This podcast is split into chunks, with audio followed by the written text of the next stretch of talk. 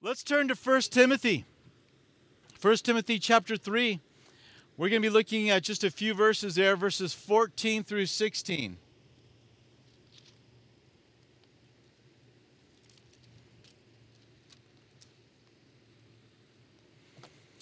Let me go ahead and read those verses together. These things I write to you, though I hope to come to you shortly. But if I am delayed, I write so that you may know how you ought to conduct yourself in the house of God, which is the church of the living God, the pillar and ground of the truth. And without controversy, great is the mystery of godliness.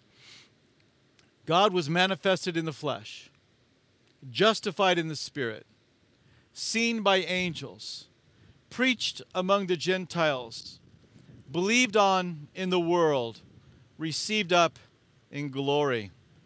So that verse 16, we'll talk more about it in just a moment. That's uh, one of the the earliest Christian songs that that we have. It's here in Scripture. It was a hymn that they would sing. And no doubt it's probably just a portion of that. But Paul, as he was writing Ephesians, probably as he was writing about the church, he began to hum in his mind and in his heart this song that was common in the churches, and he included it in Scripture. As we continue our study here, we're looking at the church, and Paul makes it really clear that he's writing so that the church can know how to conduct herself. Last week we studied about how uh, the elders, what kind of elders do you have? What's the character? What's the makeup of the man who's an elder or a deacon? And what should their wives be like? The emphasis in Scripture is upon the character of the leader.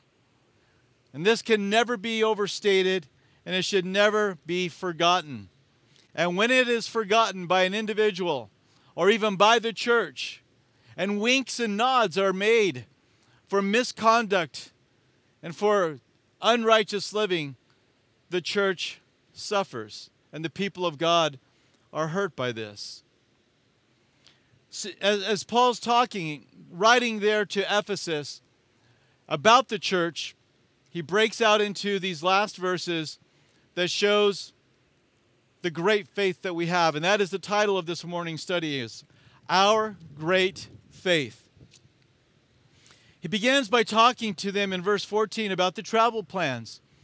As you can imagine, I mean, even in the best of times, even in, you know, uh, modern age like ours, where travel has never been easier, it's still difficult.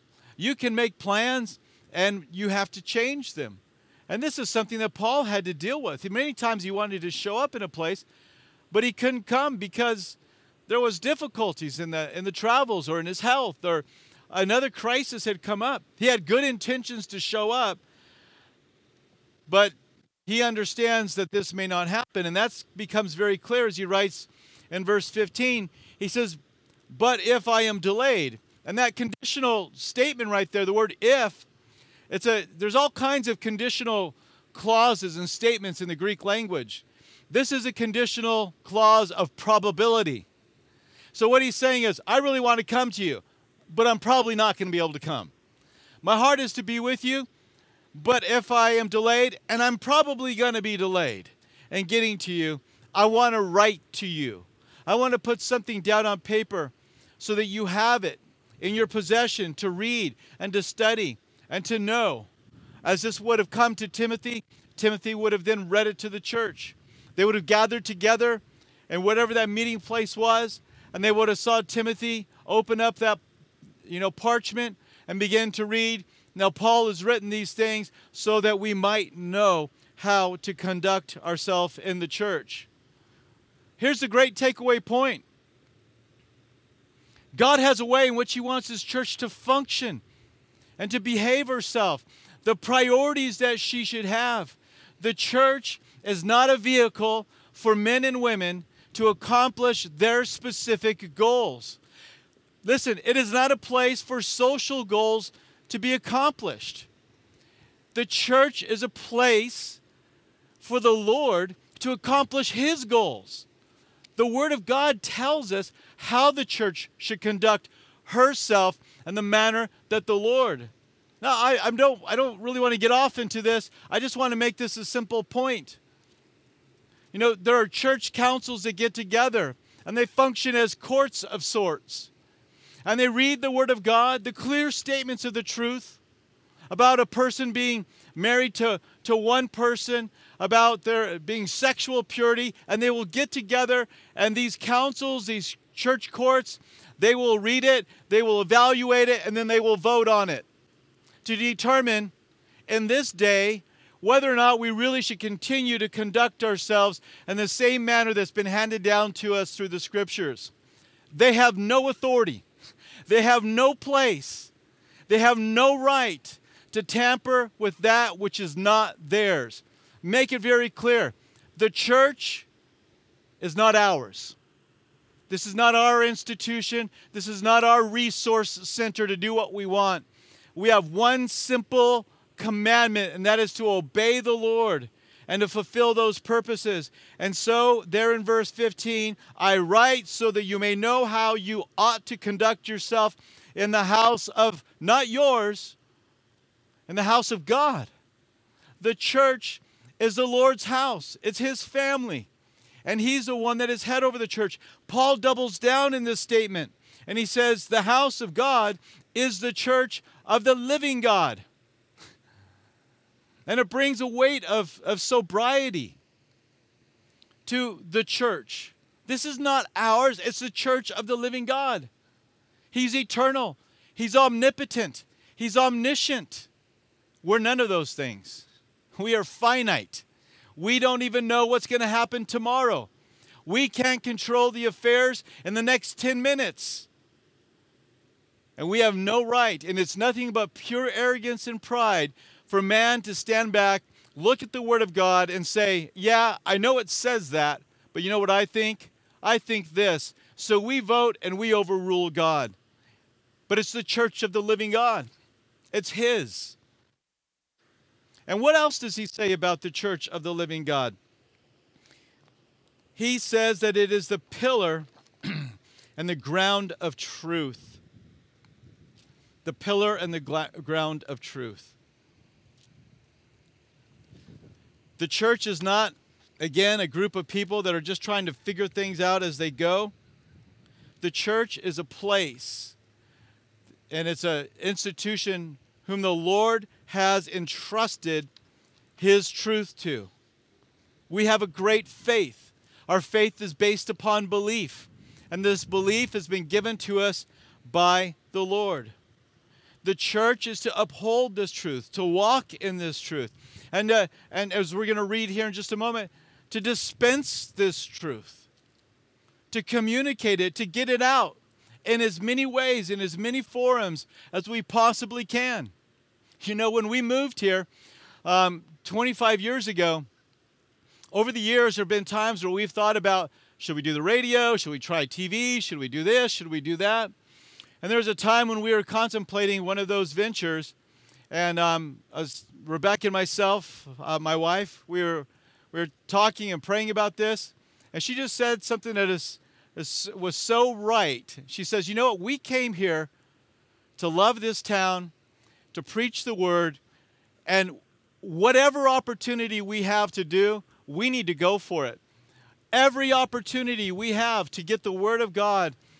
out into the community and to love people with the love of Jesus, we need to walk through those opportunities. And you know, that's the same for your household. Every opportunity you have to press the truth of, of, of God's word, we are the pillar and the ground, we're the foundation. In our society, it's shifting sand. I mean, we don't even know if we believe in truth anymore as a society. But that's never been a question in the heart and the mind of God. God is very clear in what he believes, and he wants us to be, and we are, that pillar and ground of truth. Now, this is not a time for us to pat ourselves on the back and to think we're greater than some other group. It's not about us, it's about God.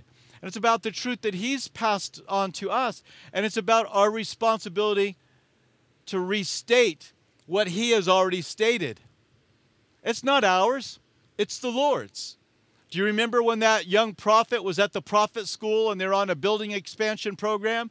And he borrowed an axe to go out in the woods and chop down a tree. And while he was chopping down the trees to, you know, to, for their building project, the axe head fell off, went into the water. I was a prized possession in those days. You didn't just go get one of those. And he was panicked over it and he was worried over it. And he says to the prophet, he goes, I've lost my the axe head. And he says, Alas, oh no, for it was borrowed. You know that statement, for it is borrowed, that is true for the church of Jesus Christ. We have nothing that is ours. Everything we have as the church is the Lord's. It is all borrowed. So there, this is not a, a moment for us to, to feel like we're greater than some other group because we have, you know, discovered the truth and they have not. No, this is just simply acknowledging the truth that we have been given and it is not ours. Alas, it is borrowed. God forbid that we should ever lose the truth. But church history tells us there are times when the truth is lost by the church. There are those times when the Word of God was no longer in the language of the people. They couldn't read it, they couldn't pick up their Bibles and, and read it. I mean, of course, until the modern printing press, nobody had one of these at home anyway. But they didn't know it. They couldn't even recite it because in their mind and um, in, in their heart, it, had, it was gone from them. So you see, we need to preserve what is ours. God raised up men like John um, uh, Huss and, and Wycliffe and, and uh, Luther to rediscover the Word of God, to get it in their language so that they can know it, they, can, they could teach it, they could have it. It's ours. We have possession of it, we have more access to it than ever before. But you know, I do believe that there is a, a crisis of priority of the church in America when it comes to this truth, to us being the pillar and ground of truth.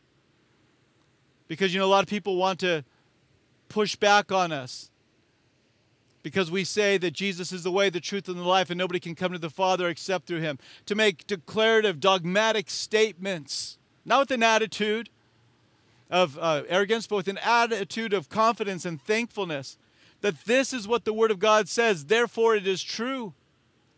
And the world pushes back and we can begin to feel like well i don't want to i don't want to overstate these things. You can't overstate them. You cannot overstate the truth of the word of god. Your attitude can be wrong but if it's the truth it's the truth. And we need to be bold in this statement. Several years ago uh, a, uh, a survey was done by Barna and what they found out that Bible reading by Christians was at an all-time low and that belief in the inspired word of God among mainline denominational pastors was at an all-time low in America. So here we are some I think that was a a study that was done some 20 years ago. So is it any surprise that we find ourselves where we are? So what's the point I'm trying to make? You and me and us, we have been entrusted with the, the truth, the pillar, the ground, the foundation of truth. It's in our hands, and the truth is all centered around the person and the work of Jesus Christ. Isn't this what Jesus said? He goes, You search the law and the prophets, you search the scriptures, but they testify of who? They testify of me. The scriptures are all, from Old Testament, from Genesis to Revelation, they are all about Jesus. And as we move on in our study here, we look at verse 16. Where does it, what, what's this statement? What's the connection from being the pillar and the ground of truth to then six statements about the person and the work of Jesus Christ? It's obvious. We're the pillar and ground of truth, and the truth that we deal with is the truth of Jesus Christ. That is the primary, that's not the only, but that is the primary truth that we deal with. And he then quotes and, and recites from this old, te- uh, this uh, early church hymn. And in this, there's a definite and distinct pattern. Um, most of you probably have it laid out. If you look in the scriptures, um, you're going to see that there are six lines. Um, the first line begins with God, then justified, then seen, then preached, then received, then believed, and then received. Those six lines. And each of those lines, one, four, and five, um, they're all dealing with the, he- the earthly realm. So here's the kind of the uh, artistic part of this hymn. Um, verse uh, lines two, three, and six of this hymn, they all are dealing with the heavenly. And so he wrote. It was written this way, to just talk about heaven's perspective of Jesus, and to talk about an earthly perspective of Jesus. And so the way it goes is the first line one deals with the earthly realm. Line two deals with the heavenly realm. Line three, it's a heavenly realm. He switches it. Then it's back to the earthly. Then line five is earthly again, and then it's heavenly. And so you have this very uh, clear pattern. The way is written, the types of verbs are all passive verbs um, that are written in a way that would have had a, uh, a clear poetic emphasis. We kind of lose it in the English, but it's, it's there in the Greek. Hymns and songs and choruses, they've always been an important part of the people of God, not just the church. You have the Psalms. What are the Psalms? It's a Hebrew hymnal. And in that hymnal, there is a profound truth. There is theological doctrine that is all throughout. There's prophecy, there's prayers, there's the heartache and the cry of men um, in their circumstances. Praise the Lord for theologically sound music that's out there. And there's a ton of it. But there's a lot of stuff that's no good. And, and so, um, you know, one thing that our worship team, we, we talk about this a lot. We really try to make certain that when we are singing songs, that they are 100% theologically sound. And so there's a lot that are good that we don't sing because it's just not the best that's out there. You've got to be discerning. Not every group that you know is writing worship music um, should be followed in everything they have to say and do. um, there are some songs that are great, and there are other songs that are like, yeah, I don't think so. We, we must be discerning when we talk about this thing with, with music, that it is theologically deep and sound. But let's look at this, this line that he says, first of all. He says, Great is the mystery of godliness. Another way to say this is to um, is to say that this is an affirmed way. This is we know this to be true. So what's being said is what we believe, this pillar and ground of truth, it's undisputed. So we're the pillar and ground of truth, and great is the mystery of godly uh, of godliness, uh, or, or religion, or faith. The mystery of our faith is great. That's what's being communicated here in this statement. Now, remember this cross reference back to an earlier time in ministry at Ephesus. Let's travel back into the book of Acts for a couple of minutes here. Acts chapter 19. Paul's been ministering there in Ephesus. And there's so many people getting saved that the idol makers are beginning to lose revenue. People aren't buying their idols of Diana anymore, the goddess of Diana, the fertility goddess. Their pocketbooks are being hurt and being felt. And so a riot breaks out. They apprehend Paul. They're ready to tear him to pieces. And they're furious, and the whole town gets caught up in this uproar. In Acts 19, verse 34, we read, But when they found out that he was a Jew, all with one voice cried out for about two hours Great is Diana of the Ephesians. Great is Diana of the Ephesians. For two hours they made this statement. Look at verse 16. Without controversy, great is the mystery of godliness. Mystery being a truth that was previously unknown, not an enigma, not a secret. Mystery in the New Testament means something that was previously unknown. So, this this truth that's been manifested to us, this is great.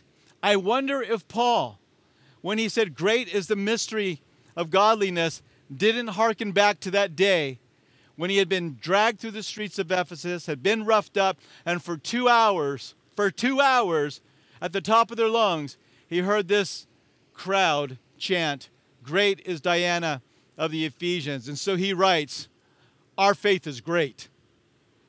Is it is, is Paul kind of sticking it to them a little bit? I think maybe he is. I can't prove that.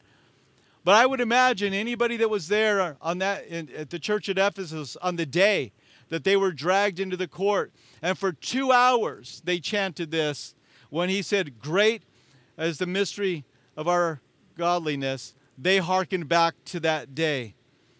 I just want to remind you. I don't think you need the reminder, but let me just state it. Our faith is great. Our faith is, is the greatest truth that's been revealed to mankind on planet Earth. And what is the greatness of this faith? It's, it's Jesus. And so there are those six points. Number one, God was manifested in the flesh. God was manifested in the flesh. We think of the incarnation of Jesus Christ. John chapter 1, verse 1 tells us in the beginning was the Word, and the Word was with God, and God, uh, with God, and the Word was God. He was in the beginning with God. He took on flesh. Verse 14 says, And the Word became flesh and dwelt among us. The eternal Christ came and took on a human body there in Bethlehem. This is what Paul talks about in Ephesians 2 5 through 8, when he talks about Jesus coming in the likeness of men. Or 1 John 3 5. He was manifested to take away our sins, and in him there is no sin. He was manifested. God was manifested for a specific purpose, and that is to take away our sin. So that's the earthly realm. He was manifested in the flesh. Then it goes to the heavenly realm. He was justified in the spirit. This is a reference to the times in which the spirit acknowledged the greatness of Jesus. We can think about this at his baptism. First John, I mean, say John chapter 1, verses 32 and 33, where the Spirit came descending upon Jesus at the baptism. Or how about this, Romans 1 3, concerning his Son, Jesus Christ our Lord, who was born of the seed of David, according to the flesh, and declared to be the Son of God with power according to the Spirit of holiness by the resurrection of the dead. He came in the incarnation in the flesh.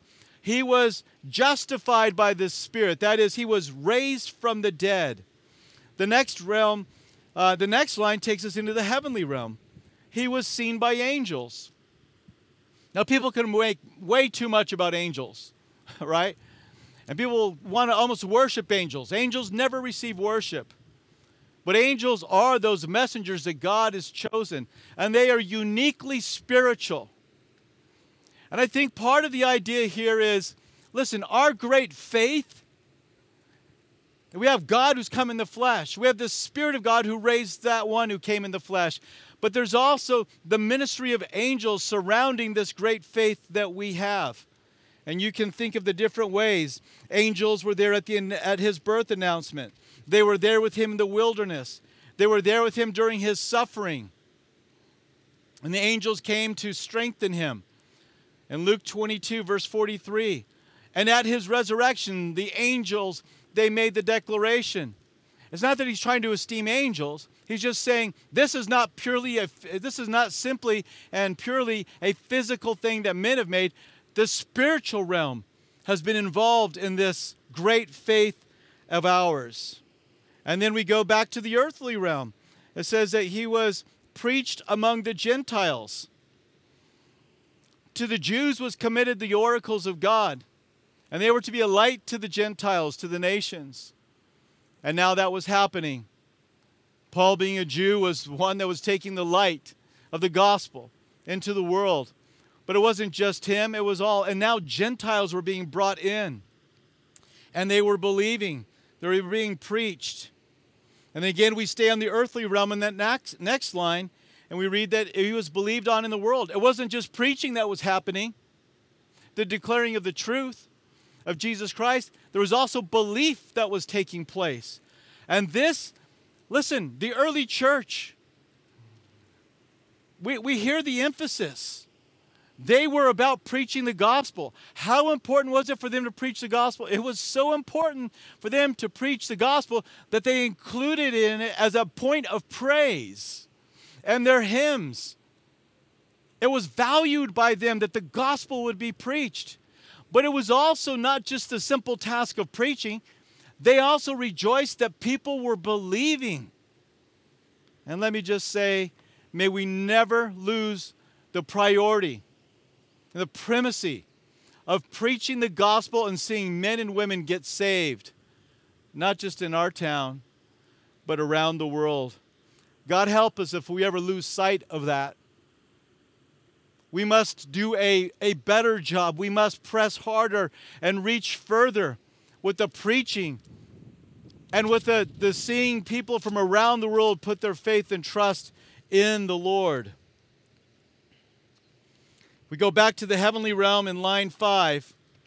I mean, eh, sorry, line six. And that he was received up into glory. We think of his ascension. We think of him going back to the Father. And what is Jesus doing right now as the ascended Lord? He ever lives to make intercession for you. So you see, we're the pillar and ground of truth. And then there are six statements about the greatness of the truth. Who is the truth? I am the way, the truth, and the life, Jesus said. That point of emphasis. But you know, when Jesus ascended into heaven, the angels said, Why are you staring into heaven? He's going to come back again. So as we think about the Lord ascending, the mind, the biblically trained mind can't help about thinking about the one who has ascended returning again. And he is going to come back. You know, as I close here, I, I prayed in the opening that we would see the greatness of the church. We called the study Our Great Faith and how we should conduct ourselves, that we've been given truth. We're not winging it, we're not trying to figure this out as we go. We, we've got the Word of God, it's been with us for 2,000 years. The church is unlike any other institution. The, the word church, ecclesia, means called out ones, gathered together ones. That's kind of an interesting thing right now, isn't it? The called out ones, the ones that gather together, cannot gather together. We're doing the best we can. And listen, I, I don't believe, okay, I don't believe that what has happened for the last, I don't even know how long it's been, too long, weeks that we've not been able to gather together. I don't believe this has been an outright attack against the Church of Jesus Christ. I don't believe that's the focus of our government. I don't believe that's what our governor was trying to do. However, there are unintended consequences that often come when men make decisions. I'm not saying we are there yet, but let's not be naive. We don't wrestle against flesh and blood we wrestle against spiritual hosts of wickedness. I pray that tomorrow, when our governor makes his statement about the way which we're going to start to come back together, that it begins to open things up. Let me just say this, and many of you have written to me and you've called me about what we're going to do. You know, under these circumstances, and many of you feel like we've already crossed that line and that we should have never stopped meeting, and I respect that. And if you could be a part of some private conversations, you would have heard many of my feelings about things um, and wondering about it. And I, I don't think that we are at that place, but let me just say this clearly and emphatically. If our government would ever seize, whether wittingly or unwittingly, to stop the work of Jesus Christ, if every group gets to meet, if all the other businesses open up and the church does not, I guarantee you, it'll be at that time that we will say, like Peter and John said, on the day that political group of the Jews said, You cannot preach in the name of Jesus anymore. I promise you that we will say, We cannot listen to man more than God. We will meet. And we'll do that. So there's no question about that. I agree with you. I've got my horn, I'm honking too. but I, I just, I personally, the leadership doesn't feel like we're at that point at this moment. But hey, listen, Governor Northam, if you're listening, the churches in Virginia that we want to meet. We want to get back together, and it's our responsibility to make sure that we're walking out our faith in the way that the Word of God has told us to do that. So we pray for you, and we pray that you make right and wise decisions. And the men and women that are around you, we thank you that you wanted to protect us. We thank you that you were there for the concern of the health. We have obeyed, we have followed what you've wanted because we do believe you had the best interest of this state in mind. But we ask you to make certain that you do not cross that line and begin to infringe upon the rights of the church to obey the Lord Jesus Christ and gather together. I understand that we're probably going to see a, a phase in process, and I'm willing to walk through that. But again, let me just say, in case any of you are wondering, if they get to the place where they say, well, we just don't think churches can meet for the next year, um, well, you can start picturing me in an orange jumpsuit because that's probably what's going to happen. We're not going to just not meet. We will meet. I don't know exact. So the horns is that like yeah, send him to jail, or is that like no, we agree with you? I don't know how you're feeling right there, but anyway. so listen, we don't want to pick a fight. We're not trying to be difficult, but the church is a church of the living God. And we have the Word of God that tells us how to conduct ourselves. These are unprecedented times. We have followed, we have obeyed. We're willing to walk this out and through a process of coming back together. But just so you know, because I know many of you have been writing and asking, if they tell us we can't meet, no, we're, we're not going to just obey that. Nor will any church. Sure, very few would. So I think that we're going to be fine. I really do believe we're going to be fine. I believe we're going to see ourselves come back together and we're going to be able to rejoice. But I pray that what we learn through all of this is the value of our great faith and us, the church, that are the pillar and the ground of truth to fulfill not just our social needs of gathering together, but to fulfill the Word of God and why we've been brought together in the first place. Let's pray together. Oh Lord, we thank you for your Word. We thank you for your truth that you have given to us. A truth, Lord, that is unlike any other. It is completely heavenly. And this completely heavenly truth has been revealed to earth. And we rejoice in it that you sent your Son. Lord, we pray that we would walk wisely in these days. We do pray for our governor, our president, other official leaders, church leaders, Lord, that we would have your wisdom, we would have your boldness. So we pray, Lord, that you would stay the plague. We thank you, Lord, for the way it has began to go down. We thank you, Lord, for the way that has been kept from being the, the terrible disaster that was feared. We want to thank you for that, Lord. And we pray for the comfort for those families that have felt death and sickness. It can't get any worse for them. And so, Lord, we pray for your grace to be upon them as they mourn and as they walk through these days. But, Lord, for us, the church of Jesus Christ, the purposes that you have, may we walk in them. May we obey you. May we be all about the priorities of preaching to the Gentiles and seeing people in the world be saved. In the name of Jesus, we pray. Amen.